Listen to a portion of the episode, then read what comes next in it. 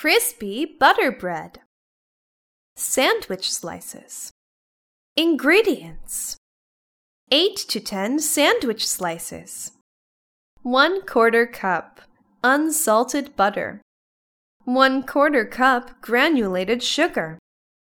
Preparation 1. Preheat the oven to 150 degrees Celsius. 2. Cut the edge of the sandwich slice and then cut into four small squares. 3. Arrange the sandwich slices on the baking tray. Bake for 5 minutes and let them cool. 4. Spread butter on the sandwich slices and sprinkle granulated sugar on top. 5. Bake for 15 to 20 minutes or until lightly golden and crispy. 6. Let them cool. Serve and enjoy.